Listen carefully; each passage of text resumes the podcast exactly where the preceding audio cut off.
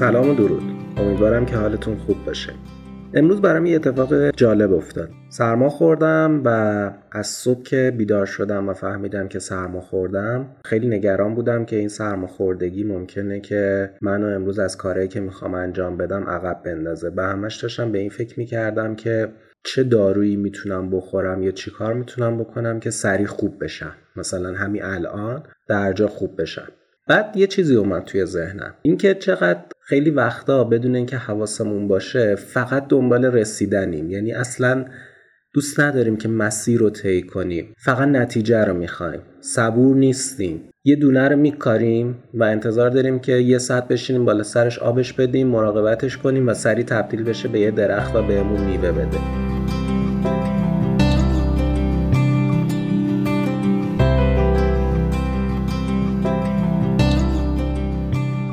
یا اینکه مثلا سرما خوردیم به همین راحتی. خب خیلی اتفاق جالبیه سرما خوردن. می‌تونیم ازش به عنوان یه استراحت استفاده کنیم دو سه روز خیلی ریلکس باشیم بذاریم اون پروسش رو طی کنه آبریزش بینی داشته باشیم عطسه کنیم سرفه کنیم صدامون بگیره از اینجور چیزا. ولی همش دنبال اینیم که سری خوب بشیم.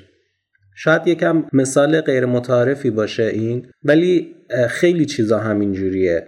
و داستان از این قراره که فرق بین آدم های خیلی موفق و آدم هایی که شاید به نتایجی که دلشون می‌خواد نمی‌رسن همین صبره. یعنی اونها اگر که می‌خوان به چیزی برسن مسیرش رو طی می‌کنن و این رو پذیرفتن که ما باید این مسیر رو طی بکنیم. ما با این سری آدما صحبت می‌کنیم و میگن که من این کار رو می‌خوام انجام بدم و پنج سال زمان می‌بره.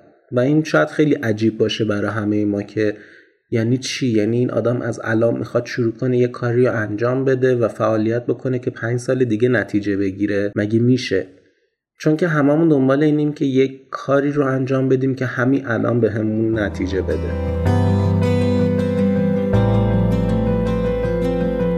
دنبال موفقیت مالی هستیم.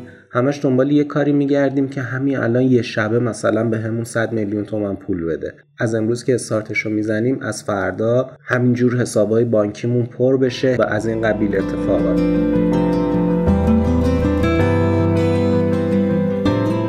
ولی بحث اینه که برای هر چیزی یک زمانی نیازه و یک مسیری باید طی بشه و اگه اون مسیر طی نشه یا اون زمان گذاشته نشه شما به اون نتیجه که می‌خواید نمی‌رسید و فقط ممکنه که یه سری تلاش بیهوده انجام بدید واسه سریعتر انجام شدنش و هیچ وقت این اتفاق نیفت پس بیایید همه با هم صبور باشیم و از مسیرهایی که ما رو به نتایج دلخواهمون میرسونه لذت ببریم و اونا رو طی بکنیم.